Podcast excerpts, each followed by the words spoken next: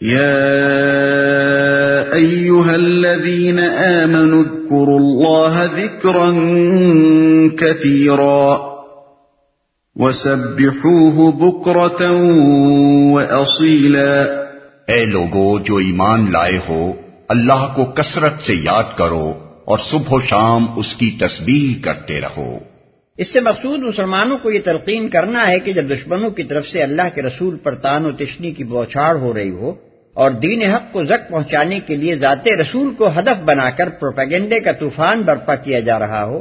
ایسی حالت میں اہل ایمان کا کام نہ تو یہ ہے کہ ان بےحودگیوں کو اطمینان کے ساتھ سنتے رہیں اور نہ یہ کہ خود بھی دشمنوں کے پھیلائے ہوئے شکوک و شبہات میں مبتلا ہوں اور نہ یہ کہ جواب میں ان سے گالم گروش کرنے لگے بلکہ ان کا کام یہ ہے کہ عام دنوں سے بڑھ کر اس زمانے میں خصوصیت کے ساتھ اللہ کو اور زیادہ یاد کریں۔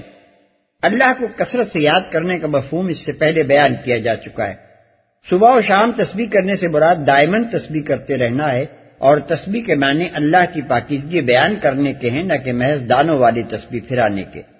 هو الذي يصلي عليكم وملائكته ليخرجكم من الظلمات إلى النور. وكان بالمؤمنين رحيما. تحيتهم يوم يلقونه سلام. وأعد لهم أجرا كريما. وہی ہے جو تم پر رحمت فرماتا ہے اور اس کے ملائکہ تمہارے لیے دعائے رحمت کرتے ہیں تاکہ وہ تمہیں تاریکیوں سے روشنی میں نکال لائے۔ وہ مومنوں پر بہت مہربان ہے۔ جس روز وہ اس سے ملیں گے، ان کا استقبال سلام سے ہوگا اور ان کے لیے اللہ نے بڑا باعزت اجر فراہم کر رکھا ہے۔ مومنوں پر بہت مہربان ہے۔ اس سے مقصود مسلمانوں کو یہ احساس دلانا ہے کہ کفار و منافقین کی ساری جلن اور کوڑھن اس رحمت ہی کی وجہ سے ہے جو اللہ کے اس رسول کی بدولت تمہارے اوپر ہوئی ہے۔ اسی کے ذریعے سے ایمان کی دولت تمہیں نصیب ہوئی۔ کفر و جاہلیت کی تاریکیوں سے نکل کر تم اسلام کی روشنی میں آئے اور تمہارے اندر یہ بلند اخلاقی اور اجتماعی اوصاف پیدا ہوئے جن کے باعث تم علانیہ دوسروں سے برتر نظر آتے ہو۔ اسی کا غصہ ہے جو حاصل لوگ اللہ کے رسول پر نکال رہے ہیں۔ اس حالت میں کوئی ایسا رویہ اختیار نہ کر بیٹھنا جس سے تم خدا کی اس رحمت سے محروم ہو جاؤ۔ سلاد کا لفظ جب اللہ کے سلے کے ساتھ اللہ تعالیٰ کی طرف سے بندوں کے حق میں استعمال ہوتا ہے تو اس کے معنی رحمت، مہربانی اور شفقت کے ہوتے ہیں۔ اور جب ملائکہ کی طرف سے انسانوں کے حق میں استعمال ہوتا ہے، تو اس کے معنی دعائے رحمت کے ہوتے ہیں۔ یعنی ملائکہ انسانوں کے حق میں اللہ تعالیٰ سے دعا کرتے ہیں کہ تو ان پر فضل فرما اور اپنی عنایات سے انہیں سرفراز کر۔ ایک مفہوم یوسلی علیکم کا یہ بھی ہے کہ یشی عنکم ذکر الجمیل فی عباد اللہ یعنی اللہ تعالیٰ تمہیں اپنے بندوں کے درمیان ناموری عطا فرماتا ہے اور تمہیں اس درجے کو پہنچا دیتا ہے کہ خلق خدا تمہاری تعریف کرنے لگتی ہے۔ اور ملائکہ تمہاری مد و ثنا کے چرچے کرتے ہیں۔ ان کا استقبال سلام سے ہوگا۔ اصل الفاظ ہیں تاہی یتو ہم یوم یلقون سلام۔ یعنی ان کا تہیا اس سے ملاقات کے روز سلام ہوگا۔ اس کے تین مطلب ہو سکتے ہیں۔ ایک یہ کہ اللہ تعالیٰ خود السلام علیکم کے ساتھ ان کا استقبال فرمائے گا جیسا کہ سورہ یاسین میں فرمایا۔ سلام قولم بر رب الرحیم آیت اٹھاون۔ دوسرے یہ کہ ملائکہ ان کو سلام کریں گے، جیسے سورہ نحل میں ارشاد ہوا الذين تتوفاهم الملائكة طيبين يقولون سلام عليكم ادخلوا الجنة بما كنتم تعملون۔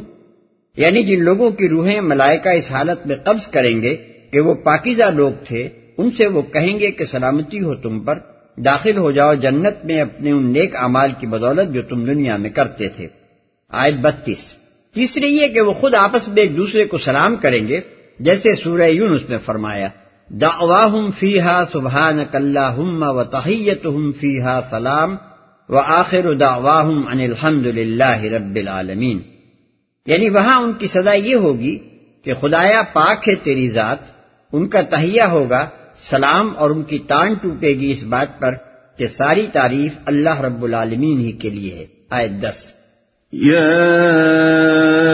أيها النبي إنا أرسلناك شاهدا ومبشرا ونذيرا وداعيا إلى الله بإذنه وسراجا منيرا اے نبی، ہم نے تمہیں بھیجا ہے گواہ بنا کر، بشارت دینے والا اور ڈرانے والا بنا کر۔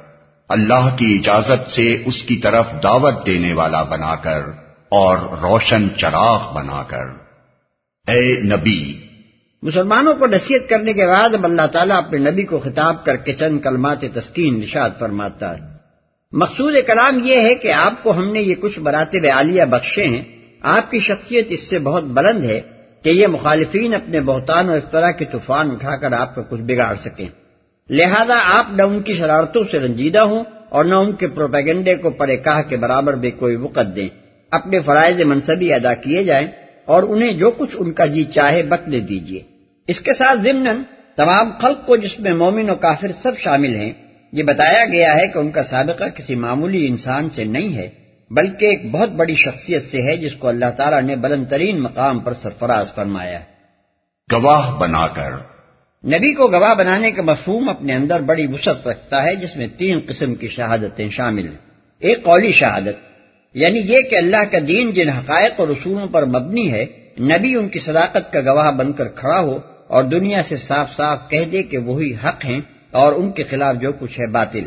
خدا کی ہستی اور اس کی توحید ملائکہ کا وجود وہی کا نزول، حیات بعد الموت کا وقوع اور جنت و دوزخ کا ظہور خواہ دنیا کو کیسا ہی عجیب معلوم ہو اور دنیا ان باتوں کے پیش کرنے والے کا مذاق اڑائے یا اسے دیوانہ کہے، مگر نبی کسی کی پرواہ کیے بغیر اٹھے اور ہانک پکار کر کہہ دے کہ یہ سب کچھ حقیقت ہے اور گمراہ ہیں وہ لوگ جو اسے نہیں مانتے۔ اسی طرح اخلاق و تہذیب اور تمدن کے جو تصورات، اقدار، اصول اور ضابطے خدا نے اس پر منکشف کیے ہیں، انہیں اگر ساری دنیا غلط کہتی ہو اور ان کے خلاف چل رہی ہو، تب بھی نبی کا کام یہ ہے کہ انہی کو الل اعلان پیش کرے اور ان تمام خیالات اور طریقوں کو غلط قرار دے جو ان کے خلاف دنیا میں رائج ہو۔ اسی طرح جو کچھ خدا کی شریعت میں حلال ہے، نبی اس کو حلال ہی کہے، خواہ ساری دنیا اسے حرام سمجھتی ہو۔ اور جو کچھ خدا کی شریعت میں حرام ہے، نبی اس کو حرام ہی کہے، خواہ ساری دنیا اسے حلال و طیب قرار دے رہی ہو۔ دوسرے عملی شہادت یعنی یہ کہ نبی اپنی پوری زندگی میں اس مسلک کا عمل مظاہرہ کرے جسے دنیا کے سامنے پیش کرنے کے لیے وہ اٹھائے۔ جس چیز کو وہ برائی کہتا ہے، اس کے ہر شائبے سے اس کی زندگی پاک ہو۔ جس چیز کو وہ بھلائی کہتا ہے، اس کی اپنی سیرت میں وہ پوری شان کے ساتھ جلوہ گر ہو۔ جس چیز کو وہ فرض کہتا ہے، اسے ادا کرنے میں وہ سب سے بڑھ کر ہو۔ جس چیز کو وہ گناہ کہتا ہے، اس سے بچنے میں کوئی اس کی برابری نہ کر سکے۔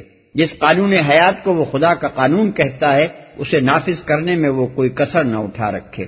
اس کا اپنا اخلاق و کردار اس بات پر گواہ ہو کہ وہ اپنی دعوت میں کس قدر سچا اور کتنا مخلص ہے۔ اور اس کی ذات، اس کی تعلیم کا ایسا مجسم نمونہ ہو جسے دیکھ کر ہر شخص معلوم کر لے کہ جس دین کی طرف وہ دنیا کو بلا رہا ہے، وہ کس معیار کا انسان بنانا چاہتا ہے، کیا کردار اس میں پیدا کرنا چاہتا ہے اور کیا نظام زندگی اس سے برپا کرانا چاہتا ہے۔ تیسرے اخروی شہادت یعنی آخرت میں جب اللہ کی عدالت قائم ہو اس وقت نبی اس امر کی شہادت دے کہ جو پیغام اس کے سپرد کیا گیا تھا، وہ اس نے بے کموکاس لوگوں تک پہنچا دیا اور ان کے سامنے اپنے قول اور عمل سے حق واضح کر دینے میں اس نے کوئی کوتا ہی نہیں کی اسی شہادت پر یہ فیصلہ کیا جائے گا کہ ماننے والے کس جزا کے اور نہ ماننے والے کس سزا کے مستحق ہیں۔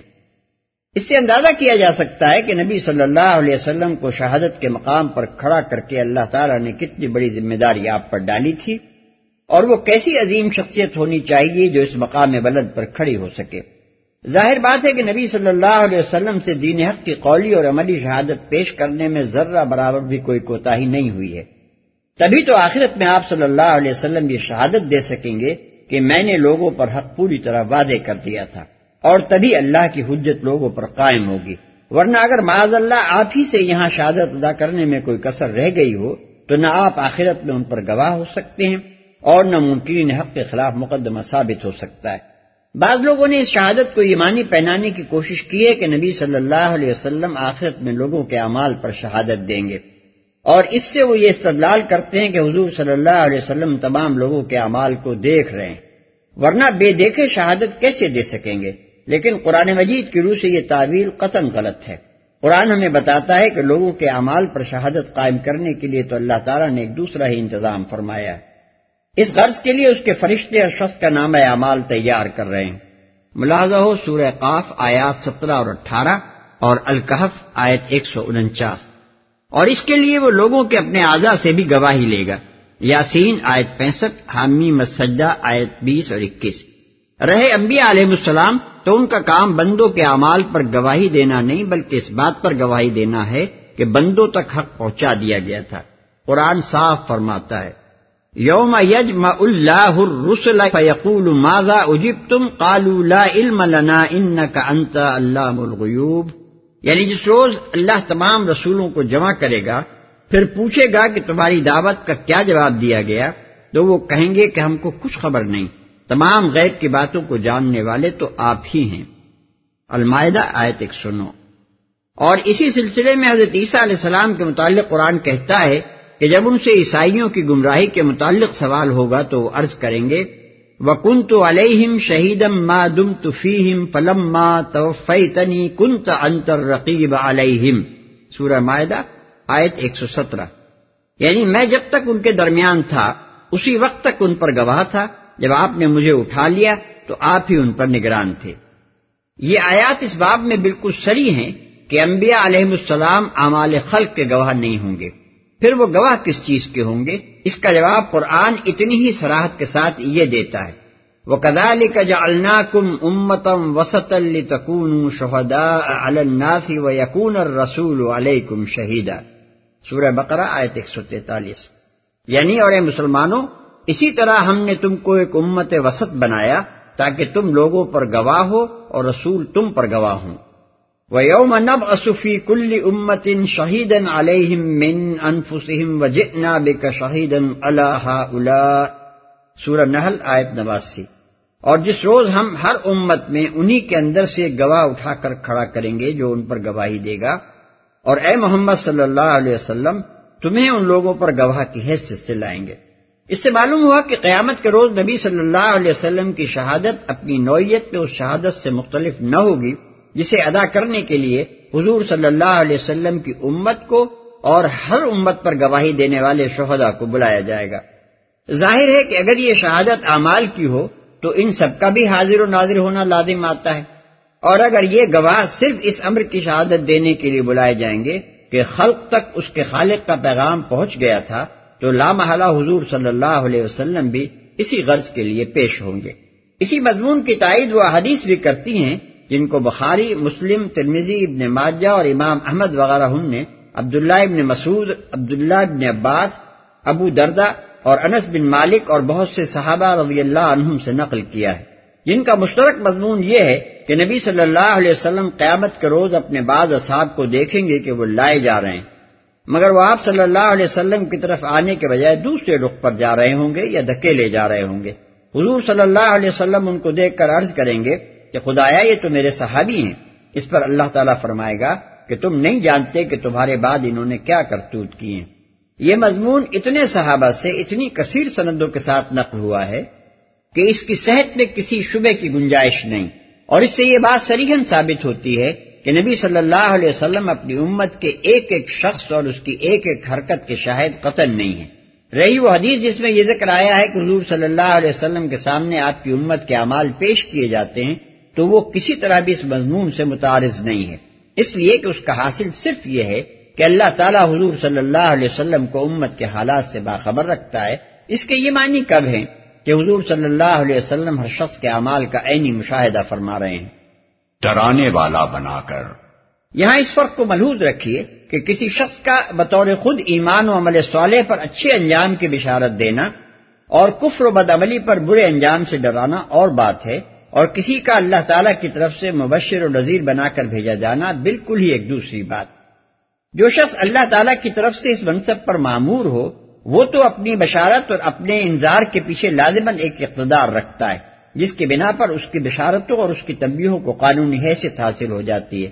اس کا کسی کام پر بشارت دینا یہ معنی رکھتا ہے کہ جس احکم الحاکمین کی طرف سے وہ بھیجا گیا ہے، وہ اس کام کے پسندیدہ اور مستحق اجر ہونے کا اعلان کر رہا ہے۔ لہذا وہ یقیناً فرض یا واجب یا مستحب ہے اور اس کا کرنے والا ضرور اجر پائے گا۔ اور اس کا کسی کام کے برے انجام کی خبر دینا یہ معنی رکھتا ہے کہ قادر مطلق اس کام سے منع کر رہا ہے۔ لہذا وہ ضرور گناہ اور حرام ہے اور یقیناً اس کا مرتکب سزا پائے گا۔ یہ حیثیت کسی غیر معمور کی بشارت اور تنبی کو کبھی حاصل نہیں ہو سکتی۔ دعوت دینے والا بنا کر۔ یہاں بھی ایک عام مبلغ کی تبلیغ اور نبی کی تبلیغ کے درمیان وہی فرق ہے جس کی طرف اوپر اشارہ کیا گیا ہے۔ دعوت اللہ تو ہر مبلغ دیتا ہے اور دے سکتا ہے، مگر وہ اللہ کی طرف سے اس کام پر معمور نہیں ہوتا۔ اس کے برعکس، نبی اللہ کے اذن یعنی سینکشن سے دعوت دینے اٹھتا ہے۔ اس کی دعوت میری تبلیغ نہیں ہے، بلکہ اس کے پیچھے بھی اس کے بھیجنے والے رب العالمین کی فرماروائی کا زور ہوتا ہے۔ اسی بنا پر اللہ کے بھیجے ہوئے دائی کی مزاحمت خود اللہ کے خلاف جنگ قرار پاتی ہے۔ جس طرح دنیاوی حکومتوں میں سرکاری کام انجام دینے والے سرکاری ملازم کی مزاحمت خود حکومت کے خلاف جنگ سمجھی جاتی ہے۔ وبشر المؤمنين بأن لهم من الله فضلا كبيرا۔ بشارت دے دو ان لوگوں کو جو تم پر ایمان لائے ہیں۔ کہ ان کے لیے اللہ کی طرف سے بڑا فضل ہے۔ ولا تطع الكافرين والمنافقين ودع أذاهم وتوكل على الله وكفى بالله وكيلا اور ہرگز نہ دبو کفار و منافقین سے۔ کوئی پرواہ نہ کرو ان کی اذیت رسانی کی اور بھروسہ کر لو اللہ پر۔ اللہ ہی اس کے لیے کافی ہے کہ آدمی اپنے معاملات اس کے سپرد کر دے یا ایوہا الذین آمنوا اذا نکحتم المؤمنات ثم طلقتموهن من قبل ان تمسوهن فما لكم عليهن فما لكم عليهن من عدة تعتدونها فمتعوهن وسرحوهن سراحا جميلا اے لوگو، جو ایمان لائے ہو، جب تم مومن عورتوں سے نکاح کرو اور پھر انہیں ہاتھ لگانے سے پہلے طلاق دے دو، تو تمہاری طرف سے ان پر کوئی عدت لازم نہیں ہے، جس کے پورے ہونے کا تم مطالبہ کر سکو۔ لہذا انہیں کچھ مال دو اور بھلے طریقے سے رخصت کر دو۔ ہاتھ لگانے سے پہلے طلاق دے دو۔ یہ عبارت اس باب میں سری ہے کہ یہاں لفظ نکاح کا اطلاق صرف عقد پر کیا گیا ہے۔ علماء لغت میں صبر پر بہت کچھ اختلاف ہوا ہے کہ عربی زبان میں نکاح کے اصل معنی کیا ہیں۔ ایک گروہ کہتا ہے کہ یہ لفظ وتی اور عقد کے درمیان لفظ مشترک ہے۔ دوسرا گروہ کہتا ہے کہ یہ ان دونوں میں مانن مشترک ہے۔ تیسرا کہتا ہے کہ اس کے اصل معنی عقد تزویج کے ہیں اور وتی کے لیے اس کو بجازن استعمال کیا جاتا ہے۔ اور چوتھا کہتا ہے کہ اس کے اصل معنی وتی کے ہیں اور عقد کے لیے یہ مجازن استعمال کیا جاتا ہے۔ اس کے ثبوت میں ہر گروہ نے کلام عرب سے شوائد پیش کرنے کی کوشش کی ہے۔ لیکن راغب اسفہانی نے پورے زور کے ساتھ یہ دعویٰ کیا ہے کہ لفظ نکاح کے اصل معنی عقد ہی کے ہیں۔ پھر یہ لفظ استعارتن جمع کے لیے استعمال کیا گیا ہے۔ اور یہ بات محال ہے کہ اس کے اصل معنی جمع کے ہوں اور اشتہارے کے طور پر اسے عقد کے لیے استعمال کیا گیا ہو۔ اس کی دلیل وہ یہ دیتے ہیں کہ جتنے الفاظ بھی جمع کے لیے عربی زبان یا دنیا کی کسی دوسری زبان میں حقیقت وضع کیے گئے ہیں، وہ سب فوہش ہیں۔ کوئی شریف آدمی کسی مہذب مجلس میں ان کو زبان پر لانا بھی پسند نہیں کرتا۔ اب آخر یہ کیسے ممکن ہے کہ جو لفظ حقیقت اس فعل کے لیے ودا کیا گیا ہو اسے کوئی معاشرہ شادی بیاہ کے لیے بجاز و اشتہاری کے طور پر استعمال کرے۔ اس معنی کو ادا کرنے کے لیے تو دنیا کی ہر زبان میں مہذب الفاظ ہی استعمال کیے گئے ہیں، نہ کہ فوش الفاظ۔ جہاں تک قرآن اور سنت کا تعلق ہے، ان میں نکاح ایک اصطلاحی لفظ ہے، جس سے مراد یا تو مجرد عقد ہے یا پھر وتی باد عقد۔ لیکن وتی بلا عقد کے لیے اس کو کہیں استعمال نہیں کیا گیا۔ اس طرح کی وتی کو تو قرآن اور سنت زنا اور صفا کہتے ہیں، نہ کہ نکاح۔ بھلے طریقے سے رخصت کر دو۔ یہ ایک منفرد آیت ہے جو غالباً اسی زمانے میں طلاق کا کوئی مسئلہ پیدا ہو جانے پر نادل ہوئی تھی۔ اس لیے پچھلے سلسلے بیان اور بعد کے سلسلے بیان کے درمیان اس کو رکھ دیا گیا۔ ہے اس ترتیب سے یہ بات خود مترشع ہوتی ہے کہ یہ تقریر ماں سبق کے بعد اور تقریر ماں بعد سے پہلے نازل ہوئی تھی۔ اس آیت سے جو قانونی احکام نکلتے ہیں ان کا خلاصہ یہ ہے۔ ایک آیت میں اگرچہ مومن عورتوں کا لفظ استعمال کیا گیا ہے، جس سے بظاہر یہ گمان کیا جا سکتا ہے کہ کتابی عورتوں کے معاملے میں قانون وہ نہیں ہے جو یہاں بیان ہوا ہے۔ لیکن تمام علماء امت کا اس پر اتفاق ہے کہ مانن یہی حکم کتابیات کے بارے میں بھی ہے۔ یعنی کتابی عورت سے بھی کسی مسلمان نے نکاح کیا ہو تو اس کی طلاق، اس کے مہر، اس کی عدت اور اس کو متا طلاق دینے کے جملہ احکام وہی ہیں جو مومن عورت سے نکاح کی صورت میں ہیں۔ علماء کا اس پر بھی اتفاق ہے کہ اللہ تعالیٰ نے یہاں مخصوص طور پر صرف مومن عورتوں کا ذکر جو کیا ہے، اس سے مقصود دراصل اس بات کی طرف اشارہ کرنا ہے کہ مسلمانوں کے لیے مومن عورتیں ہی موضوع ہیں۔ یہودی اور عیسائی عورتوں سے نکاح جائز ضرور ہے، مگر مناسب اور پسندیدہ نہیں ہے۔ بالفاظ دیگر قرآن کے اس انداز بیان سے یہ بات مترشع ہوتی ہے کہ اللہ تعالیٰ کے نزدیک اہل ایمان سے متوقع یہی ہے کہ وہ مومن عورتوں سے نکاح کریں گے۔ دو ہاتھ لگانے یا مس کرنے سے مراد لغت کے اعتبار سے تو محض چھونا ہے، لیکن یہاں یہ لفظ کنایتن مباشرت کے لیے استعمال ہوا ہے۔ اس لحاظ سے ظاہر آیت کا تقاضا یہ ہے کہ اگر شوہر نے مباشرت نہ کی ہو تو خواب و عورت کے پاس تنہائی میں رہا ہو، بلکہ اسے ہاتھ بھی لگا چکا ہو، تب بھی طلاق دینے کی صورت میں عدت لازم نہ آئے۔ لیکن فقہا نے برسبیل احتیاط کی حکم لگایا ہے کہ اگر خلبت سہیا ہو جائے یعنی جس میں مباشرت ممکن ہو تو اس کے بعد طلاق دینے کی صورت میں عدت لازم آئے گی اور سکوت عدت صرف اس حالت میں ہوگا جبکہ خلوت سے پہلے طلاق دے دی گئی ہو۔ تین، طلاق قبل خلوت کی صورت میں عدت ساقط ہو جانے کے معنی یہ ہے کہ اس صورت میں مرد کا حق رجوع باقی نہیں رہتا اور عورت کو یہ حاصل ہو جاتا ہے کہ طلاق کے فوراً بعد جس سے چاہے نکاح کر لے۔ لیکن یاد رکھنا چاہیے کہ یہ حکم صرف طلاق قبل خلوت کا ہے۔ اگر خلوت سے پہلے عورت کا شوہر مر جائے تو اس صورت میں عدت وفات ساقط نہیں ہوتی، بلکہ عورت کو وہی چار مہینے دس دن کی عدت گزارنی ہوتی ہے، جو منقوہ مدخولہ کے لیے واجب ہے۔ عدت سے مراد وہ مدت ہے جس کے گزرنے سے پہلے عورت کے لیے دوسرا نکاح جائز نہ ہو۔ چار مالکم علیہن من عدہ یعنی تمہارے لیے ان پر کوئی عدت لازم نہیں ہے۔ کہ الفاظ اس امر پر دلالت کرتے ہیں کہ عدت عورت پر مرد کا حق ہے۔ لیکن اس کا یہ مطلب نہیں ہے کہ یہ صرف مرد ہی کا حق ہے۔ دراصل اس میں دو حق اور بھی شامل ہیں۔ ایک حق اولاد اور دوسرے حق اللہ یا حق الشرع۔ مرد کا حق وہ اس بنا پر ہے کہ اس دوران میں اس کو رجوع کر لینے کا حق ہے۔ نیز اس بنا پر کہ اس کی اولاد کے نصب کا ثبوت اس بات پر منحصر ہے کہ عدت کے زمانے میں عورت کا حاملہ ہونا یا نہ ہونا ظاہر ہو جائے۔ اولاد کا حق اس میں شامل ہونے کی وجہ یہ ہے کہ اپنے باپ سے بچے کے نصب کا ثابت ہونا اس کے قانونی حقوق قائم ہونے کے لیے ضروری ہے اور اس کے اخلاقی مرتبے کا انحصار بھی اس امر پر ہے کہ اس کا نصب مشتبہ نہ ہو۔ پھر اس میں حق اللہ یا حق الشرع اس لیے شامل ہو جاتا ہے کہ اگر لوگوں کو اپنے اور اپنی اولاد کے حقوق کی پرواہ نہ بھی ہو تو خدا کی شریعت ان حقوق کی حفاظت ضروری سمجھتی ہے۔ یہی وجہ ہے کہ اگر کوئی مرد کسی عورت کو یہ پروانہ بھی لکھ کر دے دے کہ میرے مرنے کے بعد یا مجھ سے طلاق لے لینے کے بعد تیرے اوپر میری طرف سے کوئی عدت واجب نہ ہوگی، تب بھی شریعت کسی حال میں اس کو ساقت نہ کرے گی۔ پانچ۔ فمت ہن و سر ہن سراہن جمیلا یعنی ان کو کچھ مال دو اور بھلی طریقے سے رخصت کر دو۔ اس حکم کا منشا دو طریقوں میں سے کسی ایک طریقے پر پورا کرنا ہوگا۔ اگر نکاح کے وقت مہر مقرر کیا گیا تھا اور پھر خلوت سے پہلے طلاق دے دی گئی تو اس صورت میں نصف بہر دینا واجب ہوگا، جیسا کہ سورہ بقرہ کی آیت دو سو سینتیس میں ارشاد ہوا ہے۔ اس واجب سے زائد کچھ دینا لازم نہیں ہے، مگر مستحب ہے۔ مثلا یہ بات پسندیدہ ہے کہ نصف مہر دینے کے ساتھ مرد وہ جوڑا بھی عورت کے پاس ہی رہنے دے، جو دلہن بننے کے لیے اسے بھیجا گیا تھا۔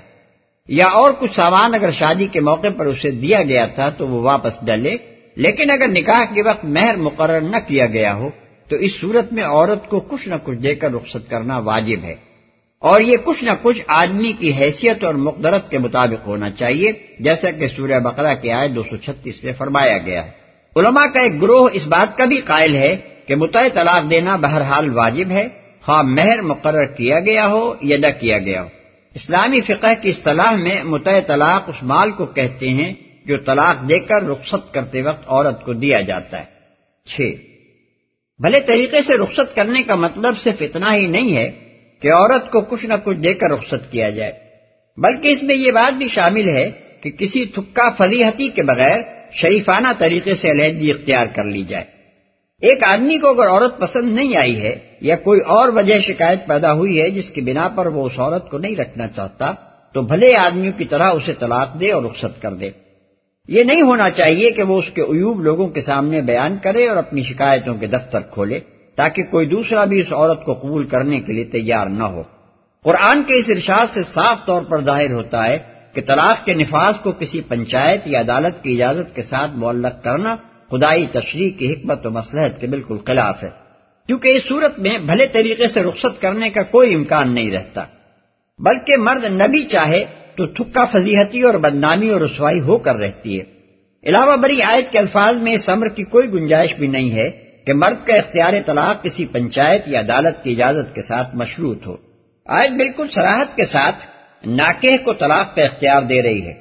اور اسی پر یہ ذمہ داری ڈال رہی ہے کہ اگر وہ ہاتھ لگانے سے پہلے عورت کو چھوڑنا چاہے تو لادمن نصف مہر دے کر یا اپنی حیثیت کے مطابق کچھ مال دے کر چھوڑے۔ اس سے آیت کا مقصود صاف یہ معلوم ہوتا ہے کہ طلاق کو کھیل بننے سے روکنے کے لیے مرد پر مالی ذمہ داری کا ایک بوجھ ڈال دیا جائے تاکہ وہ خود ہی اپنے اختیار طلاق کو سوچ سمجھ کر استعمال کرے اور دو خاندانوں کے اندرونی معاملے میں کسی بیرونی مداخلت کی نوبت نہ آنے پائے بلکہ شوہر سرے سے کسی کو یہ بتانے پر مجبور ہی نہ ہو کہ وہ بیوی کو کیوں چھوڑ رہا ہے۔ ساتھ ابن عباس، سعید بن المسیب، حسن بصری، علی بن الحسین یعنی زین العابدین امام شافعی اور امام احمد بن حنبل نے آیت کے الفاظ، جب تم نکاح کرو پھر طلاق دے دو، سے یہ استدال کیا ہے کہ طلاق اسی صورت میں واقع ہوتی ہے جبکہ اس سے پہلے نکاح ہو چکا ہو۔ نکاح سے پہلے طلاق بے اثر ہے۔ اس لیے کہ اگر کوئی شخص یوں کہے کہ اگر میں فلاں عورت سے یا فلاں قبیلے یا قوم کی عورت سے یا کسی عورت سے نکاح کروں تو اس پر طلاق ہے۔ تو یہ قول لغو و بے معنی ہے۔ اس سے کوئی طلاق واقع نہیں ہو سکتی۔ اس خیال کی تائید میں یہ حدیث پیش کی جاتی ہیں کہ حضور صلی اللہ علیہ وسلم نے فرمایا، ابن آدم جس چیز کا مالک نہیں ہے، اس کے بارے میں طلاق کا اختیار استعمال کرنے کا وہ حق نہیں رکھتا۔ احمد، ابو داؤد ترمیزی ابن ماجہ۔ اور لا طلاق قبل النکاح یعنی نکاح سے پہلے کوئی طلاق نہیں، ابن ماجہ۔ مگر فقہ کی ایک بڑی جماعت یہ کہتی ہے کہ اس آیت اور ان حدیث کا اطلاق صرف اس بات پر ہوتا ہے کہ کوئی شخص ایک غیر عورت کو جو اس کے نکاح میں نہ ہو، یوں کہے کہ تجھ پر طلاق ہے یا میں نے تجھے طلاق دی۔ یہ قول بلا شبہ لغو ہے جس پر کوئی قانونی نتیجہ مترتب نہیں ہوتا۔ لیکن اگر وہ یوں کہے کہ اگر میں تجھ سے نکاح کروں تو تجھ پر طلاق ہے، تو یہ نکاح سے پہلے طلاق دینا نہیں ہے، بلکہ دراصل وہ شخص اس امر کا فیصلہ اور اعلان کرتا ہے کہ جب وہ عورت اس کے نکاح میں آئے گی تو اس پر طلاق وارد ہوگی۔ یہ قول لغو اور بے اثر نہیں ہو سکتا، بلکہ جب بھی وہ عورت اس کے نکاح میں آئے گی، اسی وقت اس پر طلاق پڑ جائے گی۔ یہ مسلک جن فقہا کا ہے، ان کے درمیان پھر اس عمر میں اختلاف ہوا ہے کہ اس نوعیت کے ایقائے طلاق کی مصد کس حد تک ہے۔ امام ابو حنیفہ رحمۃ اللہ علیہ، امام محمد رحمۃ اللہ علیہ اور امام ظفر رحمۃ اللہ علیہ کہتے ہیں تو خاک کوئی شخص عورت یا قوم یا قبیلے کی تخصیص کرے یا مثال کے طور پر عام بات اس طرح کہے کہ جس عورت سے بھی میں نکاح کروں اس پر طلاق ہے، دونوں صورتوں میں طلاق واقع ہو جائے گی۔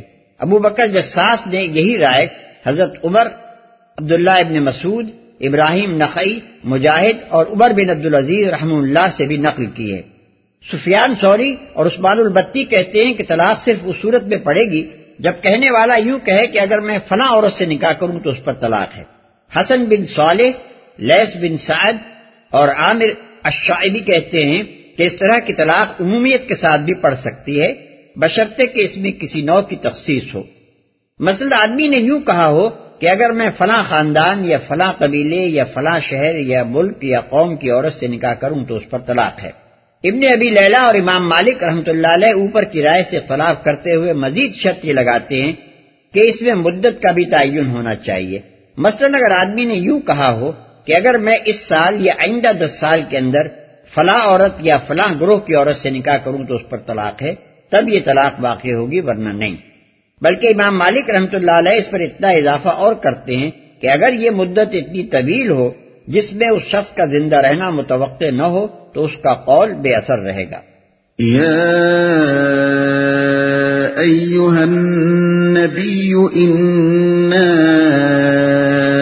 أحللنا لك ازواجک۔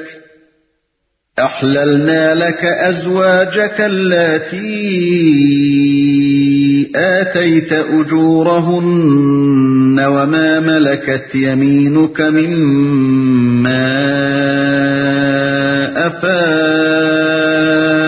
الله عليك وبنات عمك وبنات عمك وبنات عماتك وبنات خالك وبنات خالاتك اللاتي هاجرن معك وامرأة مؤمنة وامرأة مؤمنة إن وهبت نفسها للنبي إن أراد النبي أن يستنكحها خالصة لك من دون المؤمنين. قد علمنا ما فرضنا عليهم في أزواجهم وما ملكت أيمانهم لكي لا يكون عليك حرج وكان الله غفورا رحيما اے نبی، ہم نے تمہارے لیے حلال کر دی تمہاری وہ بیویاں جن کے مہر تم نے ادا کیے ہیں، اور وہ عورتیں جو اللہ کی عطا کردہ لونڈیوں میں سے تمہاری ملکیت میں آئیں۔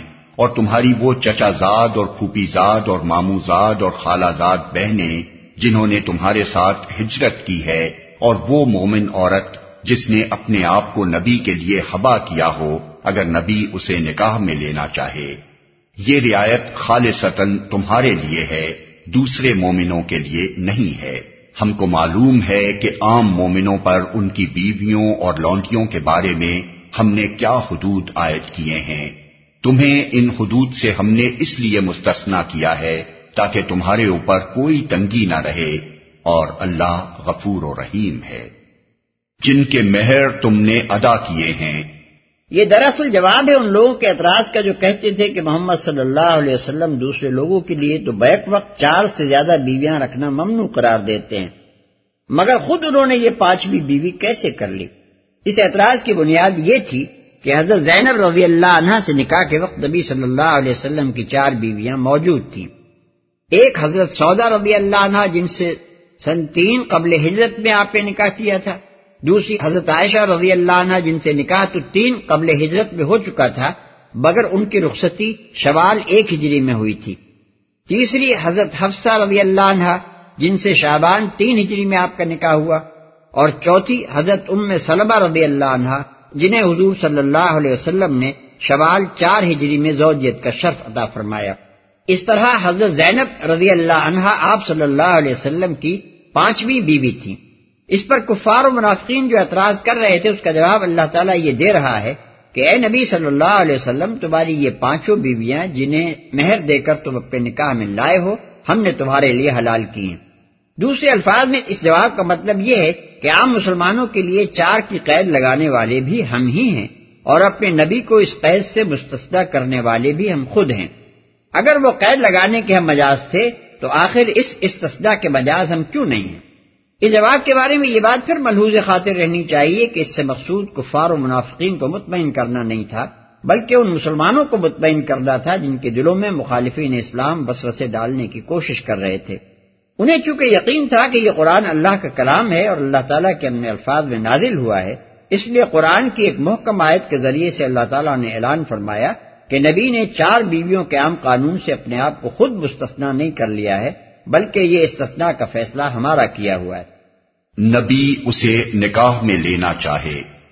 پانچویں بیوی کو حضور صلی اللہ علیہ وسلم کے لیے حلال کرنے کے علاوہ اللہ تعالیٰ نے اس آیت میں حضور صلی اللہ علیہ وسلم کو چند مزید اقسام کی عورتوں سے بھی نکاح کی اجازت عطا فرمائی۔ ایک، وہ عورتیں جو اللہ کی عطا کردہ لونڈیوں میں سے آپ کی ملکیت میں آئیں۔ اس اجازت کے مطابق حضور صلی اللہ علیہ وسلم نے غزوہ بنو قریضہ کے سبایا میں سے حضرت ریحانہ رضی اللہ عنہ، غزوہ بنی المستلق کے سبایا میں سے حضرت جویریہ رضی اللہ عنہ، غزوہ خیبر کے سبایا میں سے حضرت صفیہ رضی اللہ عنہ اور مقوق سے مصر کی بھیجی ہوئی حضرت ماریہ قبطیہ رضی اللہ عنہ کو اپنے لیے مخصوص فرمایا۔ ان میں سے مقدم الذکر تین کو آپ نے آزاد کر کے ان سے نکاح کیا تھا۔ لیکن حضرت ماریہ رضی اللہ عنہ سے بر بنائے ملک یمین تمتو فرمایا۔ ان کے بارے میں یہ ثابت نہیں ہے کہ آپ صلی اللہ علیہ وسلم نے ان کو آزاد کر کے ان سے نکاح کیا ہو۔ دو، آپ کی چچازاد ماموزاد پھوپیزاد اور خالہ زاد بہنوں میں سے وہ خواتین جنہوں نے ہجرت میں آپ صلی اللہ علیہ وسلم کا ساتھ دیا ہو۔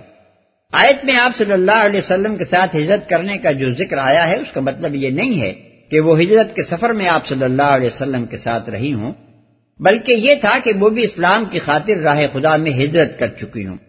حضور صلی اللہ علیہ وسلم کو اختیار دیا گیا کہ ان رشتہ دار مہاجر خواتین میں سے بھی آپ صلی اللہ علیہ وسلم جس سے چاہے نکاح کر سکتے ہیں۔ چنانچہ اس اجازت کے بعد آپ صلی اللہ علیہ وسلم نے سات ہجری میں حضرت ام حبیبہ رضی اللہ عنہ سے نکاح فرمایا۔ ضمن اس آیت میں یہ سراحت بھی ہے کہ چچا، ماموں، پھوپھی اور خالہ کی بیٹیاں ایک مسلمان کے لیے حلال ہیں۔ اس معاملے میں اسلامی شریعت، عیسائی اور یہودی دونوں مذہبوں سے مختلف ہے۔ عیسائیوں کے ہاں کسی ایسی عورت سے نکاح نہیں ہو سکتا جس سے سات پشت تک مرد کا نصب ملتا ہو۔ اور یہودیوں کے ہاں سگی بھانجی اور بھتیجی تک سے نکاح جائز ہے۔ تین وہ مومن عورت جو اپنے آپ کو نبی صلی اللہ علیہ وسلم کے لیے ہیبا کرے یعنی بلا مہر اپنے آپ کو حضور صلی اللہ علیہ وسلم کے نکاح میں دینے کے لیے تیار ہو اور حضور صلی اللہ علیہ وسلم اسے قبول کرنا پسند فرمائیں اس اجازت کی بنا پر آپ صلی اللہ علیہ وسلم نے شوال سات ہجری میں حضرت بیمونہ رضی اللہ عنہ کو اپنی زوجیت میں لیا۔ لیکن آپ صلی اللہ علیہ وسلم نے یہ پسند نہ کیا کہ مہر کے بغیر ان کے حبا سے فائدہ اٹھائیں۔ اس لیے آپ صلی اللہ علیہ وسلم نے ان کی کسی خواہش اور مطالبے کے بغیر ان کو بیر عطا فرمایا۔ بعض مفسرین یہ کہتے ہیں کہ حضور صلی اللہ علیہ وسلم کے نکاح میں کوئی محبوبہ بیوی نہ تھی۔ مگر اس کا مطلب دراصل یہ ہے کہ آپ صلی اللہ علیہ وسلم نے ہبا کرنے والی بیوی کو بھی مہر دیے بغیر نہ رکھا۔ دوسرے مومنوں کے لیے نہیں ہے۔ اس فقرے کا تعلق اگر صرف قریب کے فقرے سے مانا جائے تو مطلب یہ ہوگا کہ دوسرے کسی مسلمان کے لیے یہ جائز نہیں ہے کہ کوئی عورت اپنے آپ کو اس کے لیے ہبا کرے اور وہ بلا مہر اس سے نکاح کر لے۔ اور اگر اس کا تعلق اوپر کی پوری عبارت سے مانا جائے تو اس سے مراد یہ ہوگی کہ چار سے زیادہ نکاح کرنے کی رعایت بھی صرف حضور صلی اللہ علیہ وسلم کے لیے ہے، عام مسلمانوں کے لیے نہیں ہے۔ اس آیت سے یہ بات بھی معلوم ہوئی کہ کچھ احکام نبی صلی اللہ علیہ وسلم کے لیے خاص ہیں جن میں امت کے دوسرے لوگ آپ صلی اللہ علیہ وسلم کے ساتھ شریک نہیں ہیں۔ قرآن و سنت کے تتبوں سے ایسے متعدد احکام کا پتہ چلتا ہے۔ مثلا، حضور صلی اللہ علیہ وسلم کے لیے نماز تحجد فرض تھی اور باقی تمام امت کے لیے وہ نفل ہے۔ آپ صلی اللہ علیہ وسلم کے لیے اور آپ کے خاندان والوں کے لیے صدقہ لینا حرام ہے اور کسی دوسرے کے لیے وہ حرام نہیں ہے۔ آپ صلی اللہ علیہ وسلم کی میراث تقسیم نہ ہو سکتی تھی۔ باقی سب کی میراث کے لیے وہ احکام ہیں جو سورہ نسا میں بیان ہوئے ہیں۔ آپ صلی اللہ علیہ وسلم کے لیے چار سے زائد بیویاں حلال کی گئیں۔ بیویوں کے درمیان عدل آپ صلی اللہ علیہ وسلم پر واجب نہیں کیا گیا۔ اپنے نفس کو ہبا کرنے والی عورت سے بلا مہر نکاح کرنے کی آپ کو اجازت دی گئی۔ اور آپ صلی اللہ علیہ وسلم کی وفات کے بعد آپ کی بیویاں تمام امت پر حرام کر دی گئیں۔ ان میں سے کوئی خصوصیت بھی ایسی نہیں ہے جو حضور صلی اللہ علیہ وسلم کے علاوہ کسی مسلمان کو حاصل ہو۔ مفسرین نے آپ صلی اللہ علیہ وسلم کی خصوصیت یہ بھی بیان کی ہے کہ آپ صلی اللہ علیہ وسلم کے لیے کتابیہ عورت سے نکاح ممنوع تھا حالانکہ باقی امت کے لیے وہ حلال ہے۔ کوئی تنگی نہ رہے۔ یہ وہ مسلحت ہے جس کے بنا پر اللہ تعالیٰ نے نبی صلی اللہ علیہ وسلم کو عام قاعدے سے مستہ فرمایا۔ تنگی نہ رہے کا مطلب یہ نہیں ہے کہ ناؤز باللہ آپ صلی اللہ علیہ وسلم کی خواہشات نفسانی بہت بڑھی ہوئی تھی اس لیے آپ صلی اللہ علیہ وسلم کو بہت سی بیویاں کرنے کی اجازت دے دی گئی تاکہ آپ صلی اللہ علیہ وسلم صرف چار بیویوں تک محدود رہنے میں تنگی محسوس نہ فرمائیں۔ اس فقرے کا یہ مطلب صرف وہی شخص لے سکتا ہے جو تعصب میں اندھا ہو کر اس بات کو بھول جائے کہ محمد صلی اللہ علیہ وسلم نے پچیس سال کی عمر میں ایک ایسی خاتون سے شادی کی تھی جن کی عمر اس وقت چالیس سال تھی۔ اور پورے پچیس برس تک آپ صلی اللہ علیہ وسلم ان کے ساتھ نہایت خوشگوار، ازدواجی زندگی بسر کرتے رہے۔ پھر جب ان کا انتقال ہو گیا تو آپ صلی اللہ علیہ وسلم نے ایک اور سن رسیدہ خاتون، حضرت سودا رضی اللہ عنہ سے نکاح کیا اور پورے چار سال تک تنہا وہی آپ صلی اللہ علیہ وسلم کی بیوی رہیں اب آخر کون صاحب عقل اور ایماندار آدمی یہ تصور کر سکتا ہے کہ ترپن سال کی عمر سے گزر جانے کے بعد ایک حضور صلی اللہ علیہ وسلم کی خواہشات نفسانی بڑھتی چلی گئیں اور آپ صلی اللہ علیہ وسلم کو زیادہ سے زیادہ بیویوں کی ضرورت پیش آنے لگی۔ دراصل تنگی نہ رہنے کا مطلب سمجھنے کے لیے ضروری ہے کہ آدمی ایک طرف تو اس کار عظیم کو نگاہ میں رکھے جس کی ذمہ داری اللہ تعالیٰ نے آپ صلی اللہ علیہ وسلم کے اوپر ڈالی تھی۔ اور دوسری طرف ان حالات کو سمجھے جن میں یہ کار عظیم انجام دینے کے لیے آپ کو معمور کیا گیا تھا۔ تعصب سے ذہن کو پاک کر کے جو شخص بھی ان دونوں حقیقتوں کو سمجھ لے گا، وہ بخوبی جان لے گا کہ بیویوں کے معاملے میں آپ صلی اللہ علیہ وسلم کو کھلی اجازت دینا کیوں ضروری تھا؟ اور چار کی قید میں آپ صلی اللہ علیہ وسلم کے لیے کیا تنگی تھی؟ حضور صلی اللہ علیہ وسلم کے سپر جو کام کیا گیا تھا، وہ یہ تھا کہ آپ صلی اللہ علیہ وسلم ایک ان گڑھ قوم کو جو اسلامی نقطہ نظر ہی سے نہیں، بلکہ عام تہذیب و تمدن کے نقطہ نظر سے بھی ناتراشیدہ تھی۔ ہر شعبہ زندگی میں تعلیم و تربیت دیکھ کر ایک اعلیٰ درجے کی محدب و شائستہ اور پاکیزہ قوم بنائیں۔ اس غرض کے لیے صرف مردوں کو تربیت دینا کافی نہ تھا، بلکہ عورتوں کی تربیت بھی اتنی ہی ضروری تھی۔ مگر جو اصول تمدن و تہذیب سکھانے کے لیے آپ معمور کیے گئے تھے، ان کی روح سے مردوں اور عورتوں کا آزادانہ اختلاط ممنوع تھا۔ اور اس قاعدے کو توڑے بغیر آپ صلی اللہ علیہ وسلم کے لیے عورتوں کو براہ راست خود تربیت دینا ممکن نہ تھا۔ اس بنا پر عورتوں میں کام کرنے کی صرف یہی ایک صورت آپ صلی اللہ علیہ وسلم کے لیے ممکن تھی کہ مختلف عمروں اور ذہنی صلاحیتوں کی متعدد خواتین سے آپ صلی اللہ علیہ وسلم نکاح کریں، ان کو براہ راست خود تعلیم و تربیت دے کر اپنی مدد کے لیے تیار کریں اور پھر ان سے شہری اور بدوی اور جوان اور ادھیڑ اور بوڑھی ہر قسم کی عورتوں کو دین سکھانے اور اخلاق و تہذیب کے نئے اصول سمجھانے کا کام لیں۔ اس کے علاوہ نبی صلی اللہ علیہ وسلم کے سپرد یہ خدمت بھی کی گئی تھی کہ پرانے جاہلی نظام زندگی کو ختم کر کے اس کی جگہ اسلامی نظام زندگی عمل قائم کر دیں۔ اس خدمت کی انجام دہی میں جاہلی نظام کے علمبرداروں سے جنگ ناگزیر تھی اور یہ کشمکش ایک ایسے ملک میں پیش آ رہی تھی جہاں قبائلی طرز زندگی اپنی مخصوص روایات کے ساتھ رائج تھا۔ ان حالات میں دوسری تدابیر کے ساتھ آپ صلی اللہ علیہ وسلم کے لیے یہ بھی ضروری تھا کہ آپ صلی اللہ علیہ وسلم مختلف خاندانوں میں نکاح کر کے بہت سی دوستیوں کو پختہ اور بہت سی عداوتوں کو ختم کر دیں۔ چنانچہ جن خواتین سے آپ صلی اللہ علیہ وسلم نے شادیاں کی، ان کے ذاتی اوصاف کے علاوہ ان کے انتخاب میں یہ مسلحت بھی کم و بیش شامل تھی۔ حضرت عائشہ رضی اللہ عنہ اور حضرت حفصہ رضی اللہ عنہ کے ساتھ نکاح کر کے آپ صلی اللہ علیہ وسلم نے حضرت ابو بکر رضی اللہ عنہ اور حضرت عمر رضی اللہ عنہ کے ساتھ اپنے تعلقات کو اور زیادہ گہرا اور مستحکم کر لیا۔ حضرت ام سلمہ رضی اللہ عنہ اس خاندان کی بیٹی تھیں۔ جس سے ابو جہل اور خالد بن ولید رضی اللہ عنہ کا تعلق تھا۔ اور حضرت ام حبیبہ رضی اللہ عنہ ابو سفیان کی بیٹی تھی۔ ان شادیوں نے بڑی حد تک ان خاندانوں کی دشمنی کا زور توڑ دیا۔ بلکہ ام حبیبہ رضی اللہ عنہ کے ساتھ حضور صلی اللہ علیہ وسلم کا نکاح ہونے کے بعد تو ابو سفیان پھر کبھی حضور صلی اللہ علیہ وسلم کے مقابلے پر نہ آیا۔ حضرت صفیہ رضی اللہ عنہ، جویریہ رضی اللہ عنہ اور ریحانہ رضی اللہ عنہ یہودی خاندانوں سے تھیں۔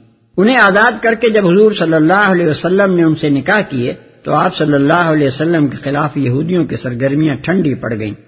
کیونکہ اس زمانے کی عربی روایات کے مطابق جس شخص سے کسی قبیلے کی بیٹی بیائی جاتی تھی، وہ صرف لڑکی کے خاندان ہی کا نہیں بلکہ پورے قبیلے کا داماد سمجھا جاتا تھا۔ اور داماد سے لڑنا بڑے آر کی بات تھی۔ معاشرے کی عملی اصلاح اور اس کی جاہلانہ رسوم کو توڑنا بھی آپ صلی اللہ علیہ وسلم کے فرائض منصبی میں شامل تھا۔ چنانچہ ایک نکاح آپ صلی اللہ علیہ وسلم کو اس مقصد کے لیے بھی کرنا پڑا، جیسا کہ اسی سورہ احزاب میں مفصل بیان ہو چکا ہے۔ یہ مسلحتیں اس بات کی مقتضی تھیں کہ نبی صلی اللہ علیہ وسلم کے لیے نکاح کے معاملے میں کوئی تنگی باقی نہ رکھی جائے، تاکہ جو کار عظیم آپ صلی اللہ علیہ وسلم کے سپرد کیا گیا تھا، اس کی ضروریات کے لحاظ سے آپ جتنے نکاح کرنا چاہیں کر لیں۔ اس بیان سے ان لوگوں کے خیال کی غلطی بھی واضح ہو جاتی ہے جو سمجھتے ہیں کہ تعدد ازواج صرف چند خاص شخصی ضرورتوں کی خاطر ہی جائز ہے، اور ان کے ماتبہ کوئی غرض ایسی نہیں ہو سکتی جس کے لیے یہ جائز ہو۔ ظاہر بات ہے کہ نبی صلی اللہ علیہ وسلم نے جو ایک سے زائد نکاح کیے، ان کی وجہ یہ نہ تھی کہ بیوی بی بیمار تھی یا بانچ تھی، یا اولاد نرینا نہ تھی، یا کچھ یتیموں کی پرورش کا مسئلہ درپیش تھا۔ ان محدود شخصی ضروریات کے بغیر آپ صلی اللہ علیہ وسلم نے تمام نکاح یا تو تبلیغی اور تعلیمی ضروریات کے لیے کیے۔ یا اصلاح معاشرہ کے لیے یا سیاسی و اجتماعی مقاصد کے لیے۔ سوال یہ ہے کہ جب اللہ نے خود تعدد ازواج کو ان چند گنی چنی مخصوص اغراض تک جن کا آج نام لیا جا رہا ہے محدود نہیں رکھا اور اللہ کے رسول صلی اللہ علیہ وسلم نے ان کے سوا بہت سے دوسرے مقاصد کے لیے متعدد نکاح کیے، تو کوئی دوسرا شخص کیا حق رکھتا ہے کہ قانون میں اپنی طرف سے چند قیود تجویز کرے؟ اور اوپر سے دعویٰ یہ کرے کہ یہ حد بندیاں وہ شریعت کے مطابق کر رہا ہے۔ دراصل ان ساری حد بندیوں کی جڑ یہ مغربی تخیل ہے کہ تعدد ازواج بجائے خود ایک برائی ہے۔ اسی تخیل کی بنا پر یہ نظریہ پیدا ہوا ہے کہ یہ فعل حرام اگر کبھی حلال ہو بھی سکتا ہے تو صرف شدید ناگزیر ضروریات کے لیے ہو سکتا ہے۔ اب اس درامد شدہ تخیل پر اسلام کا جعلی ٹھپا لگانے کی چاہے کتنی ہی کوشش کی جائے، قرآن و سنت اور پوری امت مسلمہ کا لٹریچر اس سے قطن ناشنا ہے۔ ترجی من تشاء منهن وتؤوي إليك من تشاء ومن ابتغيت ممن عزلت ومن ابتغيت ممن عزلت فلا جناح عليك ذلك أدنى أن تقر أعينهن ولا يحزن ويرضين بما آتيتهن كلهن واللہ يعلم ما في قلوبكم وكان اللہ علیما حلیما تم کو اختیار دیا جاتا ہے کہ اپنی بیویوں میں سے جس کو چاہو، اپنے سے الگ رکھو، جسے چاہو اپنے ساتھ رکھو، اور جسے چاہو الگ رکھنے کے بعد اپنے پاس بلا لو۔ اس معاملے میں تم پر کوئی مذائقہ نہیں ہے۔ اس طرح زیادہ متوقع ہے کہ ان کی آنکھیں ٹھنڈی رہیں گی اور وہ رنجیدہ نہ ہوں گی، اور جو کچھ بھی تم کو ان اور جو کچھ بھی تم ان کو دو گے، اس پر وہ سب راضی رہیں گی۔ اللہ جانتا ہے جو کچھ تم لوگوں کے دلوں میں ہے اور اللہ علیم و حلیم ہے۔ سب راضی رہیں گی۔ اس آیت سے مقصود نبی صلی اللہ علیہ وسلم کو خانگی زندگی کے الجھنوں سے نجات دلانا تھا، تاکہ آپ صلی اللہ علیہ وسلم پورے سکون کے ساتھ اپنا کام کر سکیں۔ جب اللہ تعالیٰ نے صاف الفاظ میں حضور صلی اللہ علیہ وسلم کو پورے اختیارات دے دیے کہ ازواج متحرات میں سے جس کے ساتھ جو برتاؤ چاہیں کریں تو اس بات کا کوئی امکان نہ رہا کہ یہ مومن خواتین آپ کو کسی طرح پریشان کرتی یا آپس میں مسابقت اور رقابت کے جھگڑے پیدا کر کے آپ کے لیے الجھنیں پیدا کرتی لیکن اللہ تعالیٰ سے یہ اختیار پا لینے کے بعد بھی حضور صلی اللہ علیہ وسلم نے تمام ازواج کے درمیان پورا پورا عدل فرمایا۔ کسی کو کسی پر ترجیح نہ دی اور باقاعدہ باری مقرر کر کے آپ صلی اللہ علیہ وسلم سب کے ہاں تشریف لے جاتے رہے۔ محدثین میں سے صرف ابو رضین یہ بیان کرتے ہیں کہ حضور صلی اللہ علیہ وسلم نے صرف چار بیویوں یعنی حضرت عائشہ رضی اللہ عنہ، حضرت حفصہ رضی اللہ عنہ، حضرت زینب رضی اللہ عنہ اور حضرت ام سلمہ رضی اللہ عنہ کو باریوں کی تقسیم میں شامل کیا تھا۔ اور باقی ازواج کے لیے کوئی باری مقرر نہ کی تھی، لیکن دوسرے تمام محدثین و مفسرین اس کی تردید کرتے ہیں۔ اور نہایت قوی روایات سے اس عبر کا ثبوت پیش کرتے ہیں کہ اس اختیار کے بعد بھی حضور صلی اللہ علیہ وسلم تمام ازواج کے ہاں باری باری سے جاتے تھے اور سب سے یکساں برتاؤ کرتے تھے۔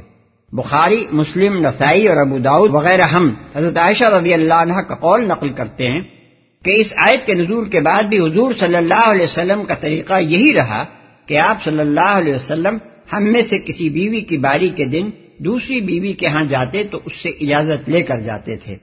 ابو بکر جساس عروا بن زبیر کی روایت نقل کرتے ہیں کہ حضرت عائشہ رضی اللہ عنہ نے ان سے فرمایا، رسول اللہ صلی اللہ علیہ وسلم باریوں کی تقسیم میں ہم میں سے کسی کو کسی پر ترجیح نہ دیتے تھے۔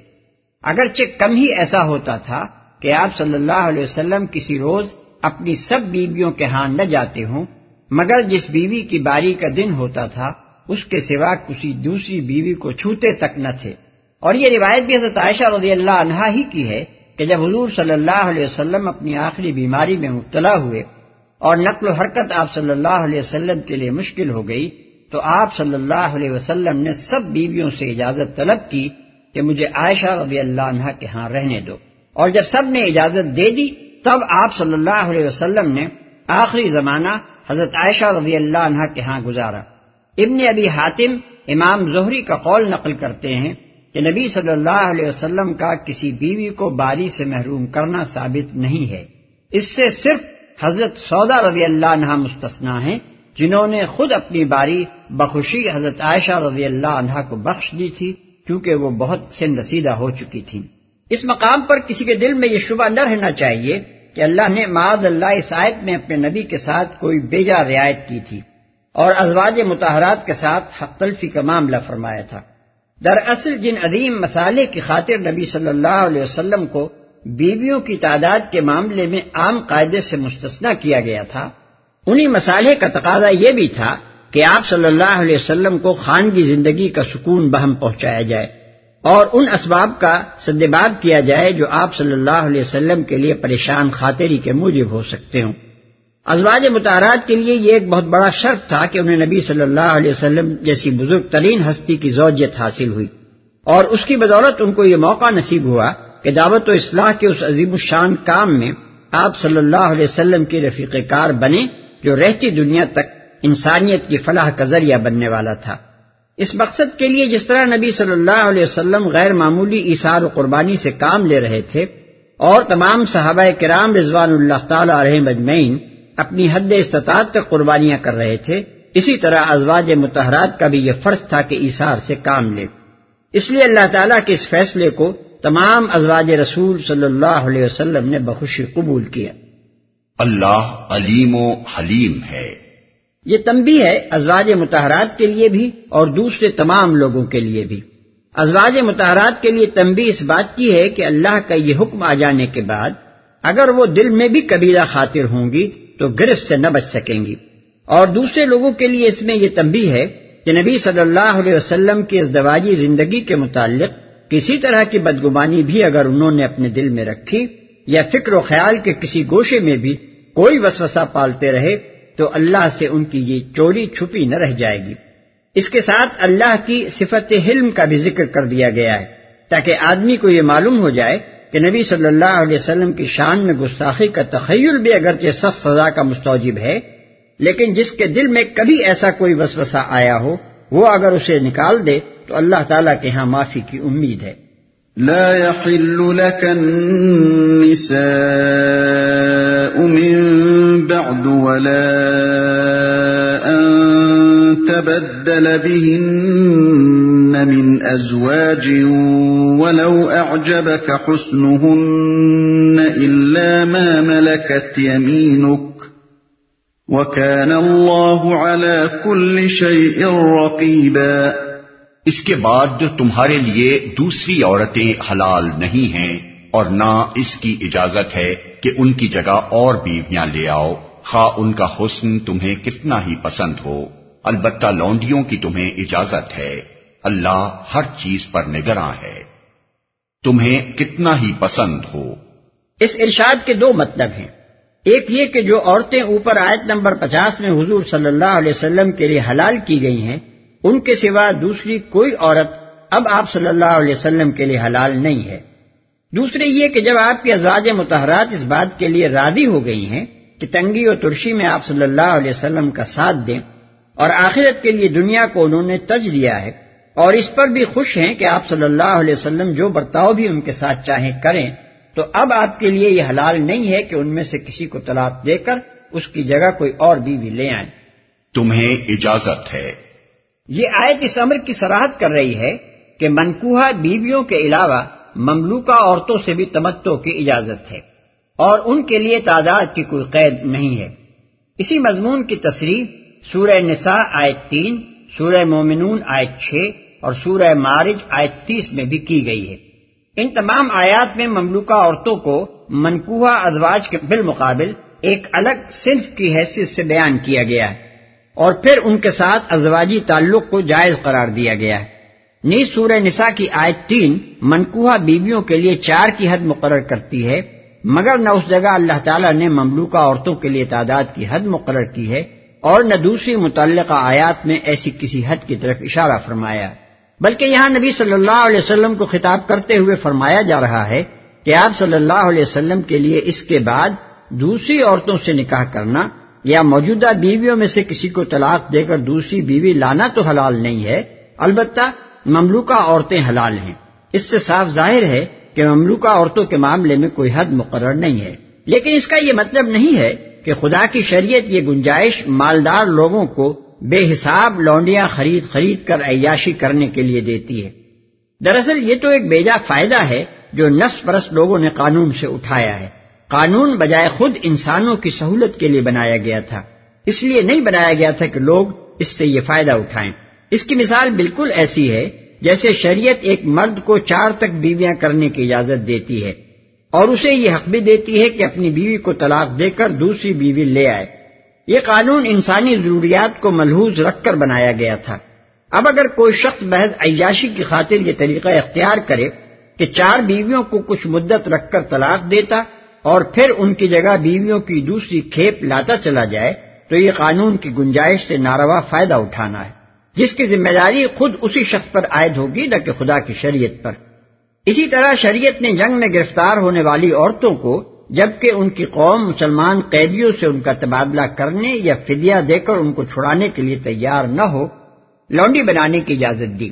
اور جن اشخاص کی ملکیت میں وہ حکومت کی طرف سے دے دی جائیں، ان کو یہ حق دیا کہ ان عورتوں سے تمتو کریں تاکہ ان کا وجود معاشرے کے لیے اخلاقی فساد کا سبب نہ بن جائے۔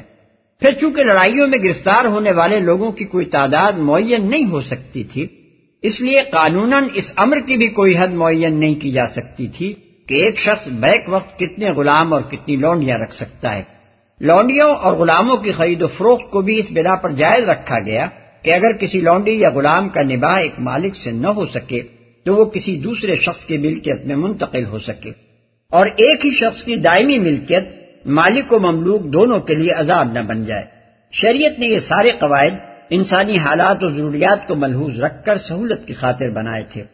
اگر ان کو مالدار لوگوں نے عیاشی کا ذریعہ بنا لیا، تو اس کا الزام انہی پر ہے، نہ کہ شریعت پر۔